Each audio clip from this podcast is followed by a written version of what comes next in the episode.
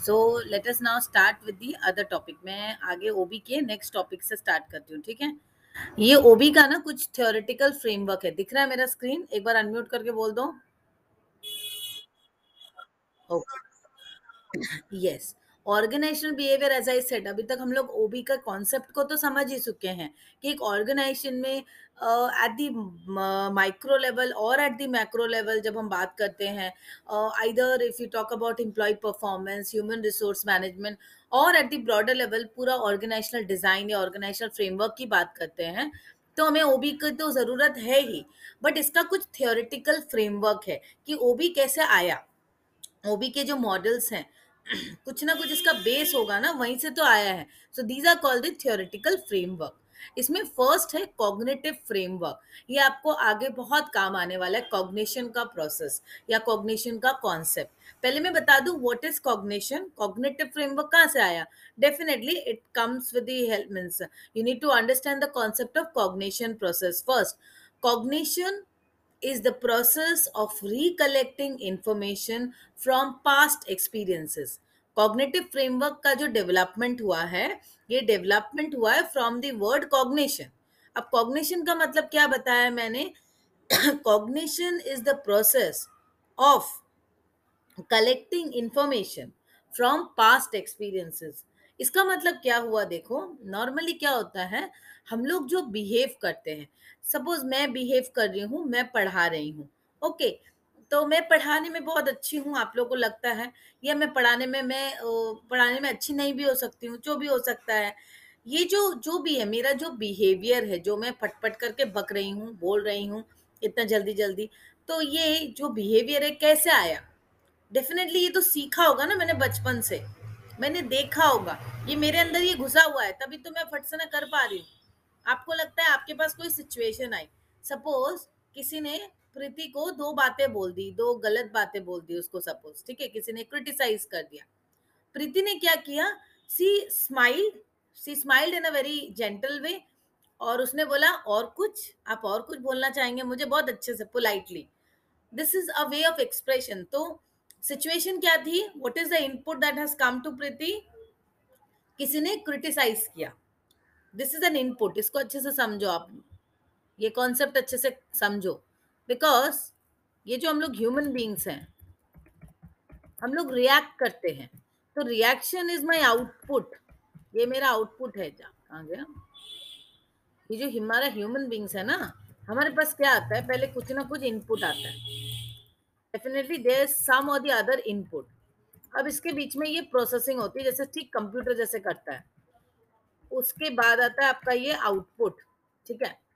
अब ये input processing output यहाँ पे मैं प्रीति का केस बता रही हूँ। इनपुट क्या था? Somebody criticized Preeti right processing क्या हुई? प्रोसेसिंग आपके समझ में नहीं आ रहा है, क्योंकि ये एक कॉग्नेटिव इफ़ेक्ट है, जो आपके ब्रेन में चल रहा है। यू नेवर न्यू कि आपकी प्रोसेसिंग कैसे चल रही है। आउटपुट क्या था? She smile she smile the smile was the output इसका आउटपुट कुछ ऐसा भी हो सकता है कि वो रिवर्सल में और ज़ोर से चिल्लाती, वो और झगड़ा करती। This could have been the output right तो ये जो कॉग्निटिव इफ़ेक्ट है, ये वाला इफ़ेक्ट ये जो प्रोसेसिंग है ना कंप्यूटर की, जो हमारे ब्रेन में हो रही है, ये आपको नहीं दिखेगा। क्यों नहीं दिखेगा? क्योंकि ये हमारे दिमाग में हो रही है, जो कॉग्निटिव इफ़ेक्ट है ना, ये हमारे दिमाग में चल रहा है। प्रोसेसिंग जो होती है, हम सोच, हमारा जो सोचना इसमें बहुत कम टाइम लगता है। हम तो बिहेव कर देते हैं, फट से ना मैंने स्माइल किया या मैंने झगड़ा किया। दोनों में से एक तरीके का तो रिस्पॉन्स होता ही। तो ये जो मेरा आउटपुट है ना आउटपुट आपको लगता है कि तो कितनी जल्दी हो गया, मैंने तो जस्ट एक स्माइल किया। बट ये जो स्माइल आई ना, इसके बीच में आपका कॉग्नेटिव इफ़ेक्ट है। क्योंकि आपने वही सीखा है। आपके दिमाग में वही चीज़ है। प्रोसेस होके वही आया। इसीलिए वो प्रोसेस होके आया ना। अगर आपके दिमाग में वो कचड़ा होता, आपके दिमाग में अगर वो झगड़ा होता कि नहीं, मुझे रिवर्स में गुस्सा दिखाना है अग्रेसिवनेस दिखाना है this could have been there in your brain ये अगर आपके दिमाग में बचपन से घुसा होता। आज अगर एक बहुत बड़े बड़े स्पीकर है, बहुत अच्छा स्पीच दे रहे हैं तो उन्होंने वो सीखा है, उनके अंदर वो है। तभी वो स्पीच दे पा रहे हैं। अगर उनके अंदर वो नहीं होता तो नहीं दे पाते, वो कॉग्नेटिव इफ़ेक्ट है। Cognition is one such thing जो हमें समझ में नहीं आता कि प्रोसेसिंग कहाँ हो रही है। क्लियर हो रहा है? कहाँ से क्या बात हो रही है? समझ में आ रहा है, प्रीति, अमृता?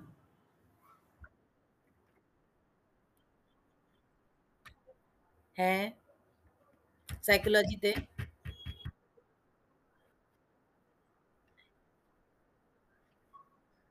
यस प्रीति, आपको समझ में आया? क्या समझ में आया?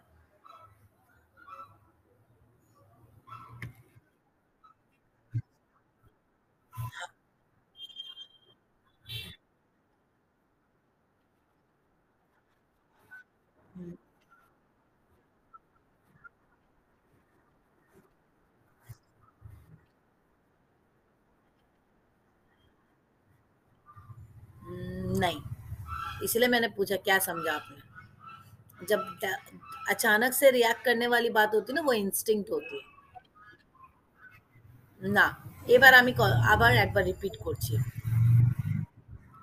एक बार रिपीट करूं मैं फिर से कॉग्निटिव फ्रेमवर्क देखो पहले तो आपको समझना है कि बिहेवियरिस्टिक फ्रेमवर्क पहले आप लोग ये समझो कि ये जो मैं बिहेवियर की बात करूँ कॉग्निटिव को छोड़ो पहले आप लोग बिहेवियर का फ्रेमवर्क समझो कि हमारा जो बिहेवियर हो रहा है ह्यूमन बिहेवियर वो कैसे हो रहा है? ह्यूमन बिहेवियर जो हमारा हो रहा है ना it's simply like a computer जहाँ पे होती है input processing and output it's simply like IPOS system computer का जो होता है ना, वैसे ही हमारा ह्यूमन बींग का भी ह्यूमन बिहेवियर का भी सिस्टम ऐसा ही है। समझा? हमारा जो ह्यूमन बिहेवियर है it's simply like an input processing output system हमारा जो इनपुट है इनपुट क्या है? हमारा इन्वायरमेंट जो सिचुएशन है, वो हमारा इनपुट है। पहले आप लोग बिहेवियर का फ्रेमवर्क समझो, फिर आप लोग थियोरिटिकल जो कॉग्नेटिव और बिहेवियरिस्टिक फ्रेमवर्क में समझाऊँगी। पहले आप लोग ये समझो। There are some inputs that come to us when we behave input क्या होता है? ये हमारा सिचुएशन हमारा इन्वायरमेंट जहाँ हम रहते हैं। हर समय यहाँ पर कुछ ना कुछ होता रहता है ना? होता है, नहीं होता है? कुछ ना कुछ हो रहा है और उस पे हम रिएक्ट करते हैं। हमारा ये इनपुट है, जो इन्वायरमेंट में कुछ ना कुछ हो रहा है और इस पे हमारा आउटपुट आता है जो हम रिएक्ट करते हैं, जिसको हम बिहेवियर बोलते हैं। ठीक है? बट ये जो बीच वाला चीज़ है ना प्रोसेसिंग वो हम देख नहीं पाते। बट ये होता है। बीच वाली प्रोसेसिंग कहाँ होती है? ब्रेन पर होती है। अब हम सोचते हैं सिर्फ़ ब्रेन पे हो रही है। ब्रेन तो बेचारा छोटा सा कितना क्या क्या करे? ठीक है? बॉडी को चलाए और दिमाग क्या क्या करे बेचारा? तो जो प्रोसेसिंग होती है इसमें बहुत सारे लर्निंग इफेक्ट्स होते हैं कॉग्निटिव इफ़ेक्ट होते हैं बहुत सारे इसके थ्योरी हैं। तो ये पूरा जो ऑर्गेनाइजेशनल बिहेवियर का जो थ्योरीज है ना या साइकोलॉजिकल थ्योरी है वो सारा it centres around this processing only सब कुछ फोकस ये प्रोसेसिंग पे ही है कि प्रोसेसिंग कैसे हो रही है? प्रोसेसिंग में किस चीज़ को लिया जा रहा है? तो अल्टीमेटली जो हमारा बिहेवियर है behaviour is influence by which type of processing समझे? बिहेवियर जो है, वो जो प्रोसेसिंग है, वो किस चीज़ को लेकर है? तो इसमें एक फ्रेमवर्क है कॉग्निटिव फ्रेमवर्क कॉग्निटिव फ्रेमवर्क क्या बताता है कि ह्यूमन जो बिहेवियर है human behaviour is influenced by the cognition cognitive effect तो कॉग्निटिव वाले बोल रहे हैं कि जो हमारी इनपुट आती है, देखो।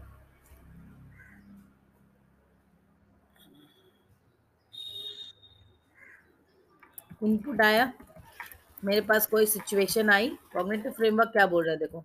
इनपुट आया और ब्रेन क्या करेगा?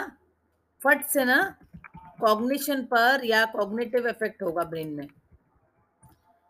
And accordingly you will behave उसके हिसाब से आपकी आउटपुट आएगी। कॉग्निटिव फ्रेमवर्क ये बता रहा है कि जब इनपुट आएगा, एक ह्यूमन बींग के पास जब एक इनपुट आ रहा है, उसके ऊपर कॉग्निटिव इफ़ेक्ट काम करेगा। और उसके हिसाब से हम बिहेव करेंगे। अब हम बात करते हैं कॉग्निटिव इफ़ेक्ट क्या है कॉग्निशन क्या है। कॉग्निशन मतलब जो हमारे दिमाग में बचपन से रहा है, जो हमने सीखा है। Cognitive is a psychological process of recollecting information from past experiences तो मेरे दिमाग में मैंने बचपन से क्या सीखा है, वो मेरे दिमाग में स्टोर है।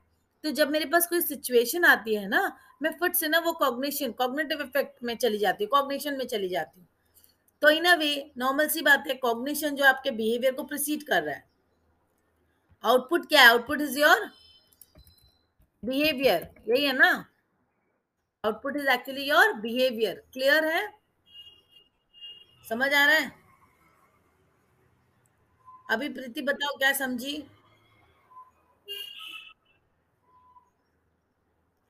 प्रीति? कॉग्निटिव फ्रेमवर्क कुछ समझ में आ रहा है? एक एग्जांपल दो हमको।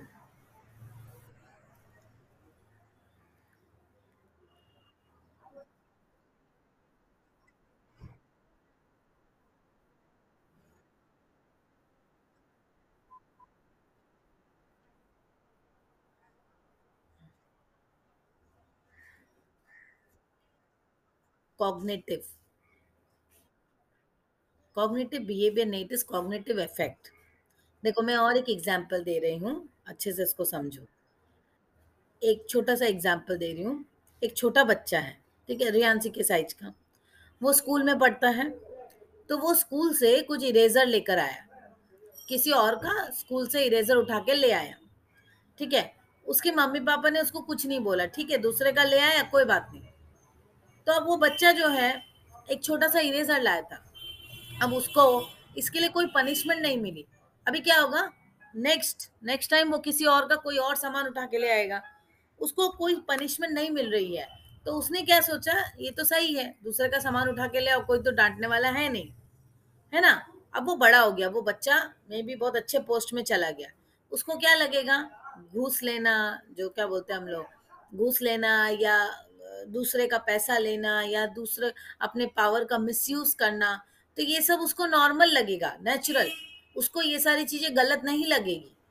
क्योंकि बचपन से उसने ये देखा नहीं। बचपन में जब वो एक इरेजर चुरा के लाता है दूसरे का तो उसके मम्मी पापा ने इसको नहीं डांटा। इसके कारण बड़ा जब हुआ तो वो बहुत अच्छे पोस्ट में चला गया तो वो आसानी से घूस ले रहा है, पैसा ले रहा है, या वो, कुछ भी गलत काम कर रहा है तो उसको गलत नहीं लग रहा है। समझ आए क्यों गलत नहीं लग रहा है उसको? कॉग्निटिव इफ़ेक्ट कहाँ काम कर रहा है समझ में आ रहा है? तो कॉग्निशन कहाँ से शुरू होता है? It's it's a learning process हाँ तो कॉग्निशन मतलब क्या होता है? हमने, हमारे ब्रेन ने जो बचपन से सीखा है, जो ऑब्ज़र्व किया है, उस चीज़ को रिकलेक्ट करना। तो जब आप कोई आउटपुट दे रहे हो या कोई बिहेव कर रहे हो स्पेसिफिक कंडीशन में तो फट से ना you are recollecting those information तो ऑटोमेटिकली हमने जो सीखा है वही चीज़ हमारे पास घूम के आएगा और अभी हम वही रिप्रेजेंट करेंगे। हमने जो सीखा है वही तो हम दूसरों को देंगे ना। यस yes, बिल्कुल past experience is only cognition cognition is learning from the past experiences so once you are behaving अभी अगर आप बिहेव कर रहे हो you are recollecting information from the past experiences समझे क्लियर है concept okay Cognition in general precedes behavior and thus provides inputs regarding a person's thought, perception, problem solving and information processing अब ये जो cognition का concept है, जहाँ पे हम रिकलेक्ट करते हैं from past experiences past experiences actually it is helping us in every sphere of life हर जगह पर देखो, हमारा थॉट प्रोसेस हो, हमारी सोच हो, हमारे प्रॉब्लम सॉल्विंग हो, या इंफॉर्मेशन प्रोसेसिंग हर एक जगह पर लेकिन कॉग्नेटिव फ्रेमवर्क मैंने कॉग्निटिव या कॉग्निशन का इम्पैक्ट रहता है। क्लियर है? The concept of a cognitive framework is clearly explained by Edward Tolman, who conducted some laboratory experiments on animals. He believed that behavior was the appropriate unit of analysis meant for a definite purpose and was directed towards a goal. तो जो भी behaviour हमारा है ना it is meant for a purpose and was directed towards a goal कोई ना कोई purpose है इसके लिए हम बिहेव करें if you are behaving in X manner and not Y manner एक तरीके से मैं बिहेव कर रही हूँ तो उसका कुछ ना कुछ तो उद्देश्य होगा। Without objective there is no behaviour समझा? Without intention there is no behaviour without आपके अंदर अगर कुछ नहीं चल रहा बिहेव नहीं करोगे चुपचाप बैठे रहोगे। होगा ना? अब देखो और एक बहुत इंपॉर्टेंट लाइन है। According to Tolman if a particular event always leads to a certain consequence it could be assumed that the event would always lead to same consequence. अब देखो ये सीधी सी बात है एक बच्चा बहुत अच्छे से पढ़ाई किया। उसके एग्ज़ाम्स अच्छे हुए रिज़ल्ट अच्छा हो उसको मिठाई मिली है ना? तो अभी वो मिठाई मिली तो वो, समझ गया कि मैं अच्छे से पढ़ाई करूँगा अच्छा रिज़ल्ट मिलेगा तो मुझे अच्छी मिठाई मिलेगी। राइट तो ये इसको हम री आगे जब हम पढ़ेंगे तो इसको हम री थ्योरी बोलेंगे. He further elaborated that such findings led to the expectancy that a particular event would always have a certain consequence. The concept of expectancy implied that every organism organism thought of and was aware of the goal. अब ये जो expectancy का concept है expectancy मतलब expect करना हम सोच रहे हैं ये मिलेगा ये होगा तो हर ऑर्गेनिज्म जितने भी ह्यूमन बींग्स हैं या इवन जानवर की भी बात कर लो उन लोग भी सोचते हैं उनको भी गोल पता है, मुझे क्या चाहिए। एंड गोल के हिसाब से वो एक्सपेक्ट करते हैं कि मैं ये करूँगा तो ये मिलेगा, ये करेंगे तो ये होगा। एक्सपेक्टेंसी रहती है ना। ऑल्सो देवे controversy controversies regarding the contribution of this approach to behaviour sciences the framework gain importance after the progress made in the field of psychology in OB the cognitive approach is applied in the analysis of perception personality and attitude goal setting and motivation देखो cognitive approach का कितना जगह पर wide Arena में आपको देखो इसका implication देखने को मिलता है लाइक परसेप्शन है, कैसे हमारी सोच बनती है, हमारी सोच कैसे बनती है? जो बचपन से हम देखते हैं, बचपन से सीखते हैं, वो हमारे दिमाग में कहीं ना कहीं है ना? हमारी पर्सनालिटी वो कैसी बन रही है, वो भी, उसमें भी कॉग्निटिव इफ़ेक्ट है अवर एटीट्यूड आइदर पॉजिटिव और नेगेटिव कुछ भी हो सकता है। This is also dependent on the learning effect cognitive effect then you are goal setting and motivation ठीक है? No next is behaviouristic framework no behaviouristic framework क्या बता रहा है? कॉग्निटिव फ्रेमवर्क में हमने क्या पढ़ा था? सबसे इंपॉर्टेंट कि कोई भी सिचुएशन आएगी कॉग्निशन कॉग्निटिव इफ़ेक्ट पे हम रिएक्ट करेंगे या कॉग्निटिव इम्पैक्ट पे कॉग्निशन जो है वो मुझे हेल्प करेगा इन रिस्पॉन्डिंग हमारे जो पास्ट लर्निंग एक्सपीरियंसेस है, वो हमको बिहेव करने में हेल्प करेगा। हमने यही पढ़ा ना कॉग्निशन में? क्या पढ़ा? कॉग्निशन में यही पढ़ा था ना अभी हमने, कि देर आर इनपुट इनपुट कुछ कुड बी द सिचुएशन और एनवायरमेंट वो हमारा कॉग्निशन पे पास्ट लर्निंग इफ़ेक्ट है, उस पर हम रेफर करते तुरंत हमारा ब्रेन ना वो सेम सिचुएशन कभी आई होगी या कैसे रिएक्ट करना वो सोचने लगता तुरंत सोच लेता और फिर अकॉर्डिंगली भी बिहेव ठीक है नेक्स्ट इज़ बिहेवियरिस्टिक फ्रेमवर्क अब Ivan Pavlov and John B. Watson, who pioneered the behavioristic theory, explain human behavior with the help of stimulus response experiment. काफ़ी इंपॉर्टेंट है ये कॉन्सेप्ट स्टिमुलस रिस्पॉन्स एक्सपेरिमेंट उन्होंने इसका मतलब क्या है they do observe that a stimulus elicit certain response which results in learning तो behaviouristic framework क्या बता रहे हैं? एक स्टिमुलस होता है, जो कुछ रिस्पॉन्स एलिसिट्स करता है। अब ये आप समझो, बाहर धूप हो रही है, ठीक है? तो अब बाहर धूप हो रही है, इसका मेरा रिस्पॉन्स क्या होगा? ठंडी में आई विल एंजॉय मुझे बड़ा मज़ा आएगा, मैं बाहर जाऊँगी, धूप में बैठूँगी। स्ट्यूमुलस रिस्पॉन्स स्ट्यूमुलस क्या होती है? कुछ भी घटना, उसको हम स्ट्यूमुलस बोल सकते हैं। तो they are lots of stimuli plural form of stimulus stimuli lots of stimuli occur in an environment बहुत कुछ हो रहा है, देखो एनवायरमेंट में ना बहुत कुछ हो रहा है। बट सब चीज़ों पे मेरा नज़र नहीं जाएगा और सब चीज़ों पे हम रिस्पॉन्ड भी नहीं करेंगे। होगा क्या आप हर एक चीज़ पे ध्यान दोगे?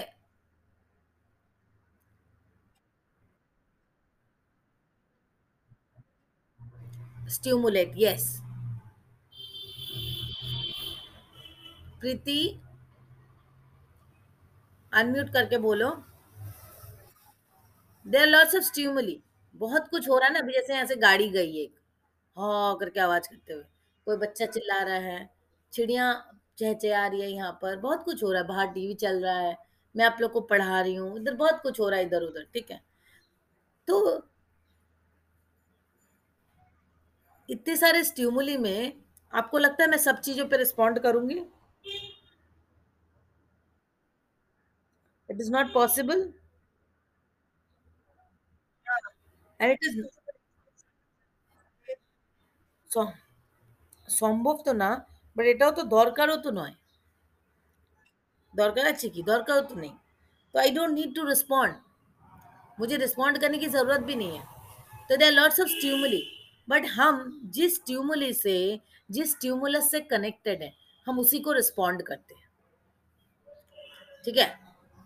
अभी ये जो बिहेवियरिस्टिक फ्रेमवर्क है, इसमें पहले क्या बताया? The theory tried to explain the role of physical reflexes in human beings that contributed to stimulus response relationship.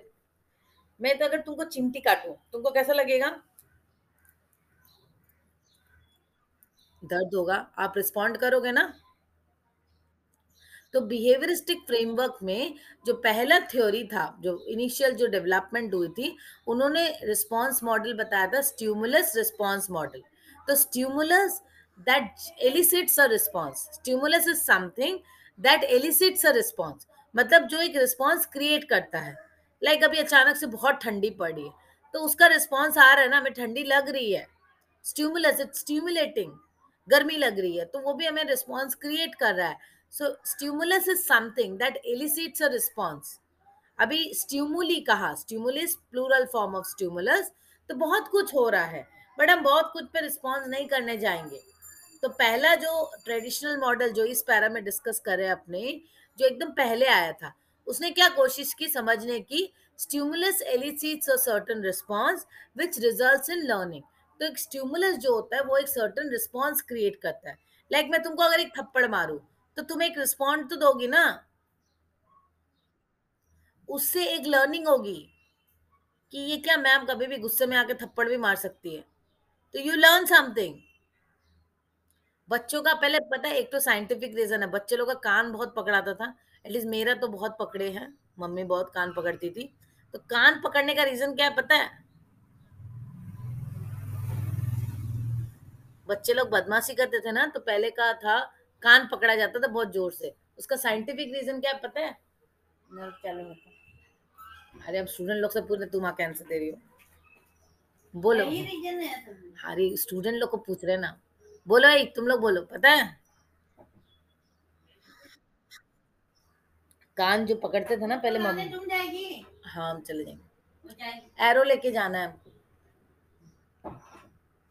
कान पकड़ते थे ना तो वो एक नर्व चालू होती थी, जिससे बच्चों को याद रहता था कि ये गलती दोबारा नहीं करनी है। जो गलती के लिए कान पकड़ा जाता था तो वो याद रहेगी उनको कि अब ये गलती दोबारा नहीं करनी है।